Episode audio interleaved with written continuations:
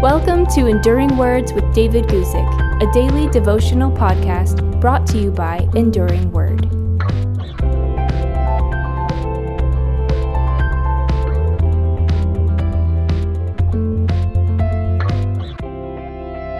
Today, let's talk about receiving anything you want from God. I'm going to read you from 1 John chapter 3, verse 22. Here we go. And whatever we ask, we receive from him because we keep his commandments and do those things that are pleasing in his sight. You have to admit that's a pretty amazing promise.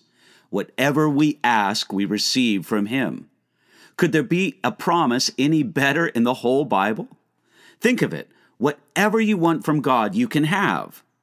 But you also have to read the next part. It says this because we keep his commandments and do those things that are pleasing in his sight.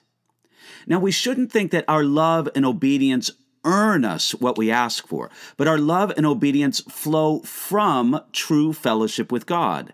Fellowship is the key to answered prayer.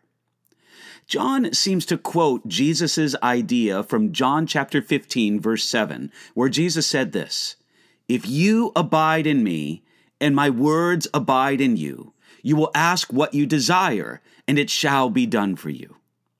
Fellowship with God, a, a, close relationship with Him, staying near to His heart. These are the keys to answered prayer. When we are that close to God, we naturally ask for the things that are on God's heart.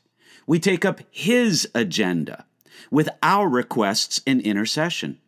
The spirit of true prayer is Thy will be done, not my will be done. We turn to prayer to call into action what God desires. The person who is in true fellowship with God will want to do those things that are pleasing in His sight. We should have hearts that just want to please the Lord in everything that we do. It's sobering to look at our lives and see how much we do, or maybe I should say how much I do, to simply please myself, and then look at how much that I do to please the Lord. Now, we shouldn't think that the two of those things are opposites. God is glorified when we enjoy His goodness and His good things. Yet the godly life will have special focus on just pleasing God, even if it doesn't particularly please us at the moment. Do you see the circle here? When we draw near to God, we please Him. When we please Him, our hearts follow after His heart. When our hearts are like His, we ask for the things that He wants. When we ask for the things that He wants, we know that He will answer. When He answers, we want to draw near to Him and please Him all the more. It's a beautiful thing, a blessed circle of action. Friend, get on track with God and ask Him for anything you want. That's something that you can do today.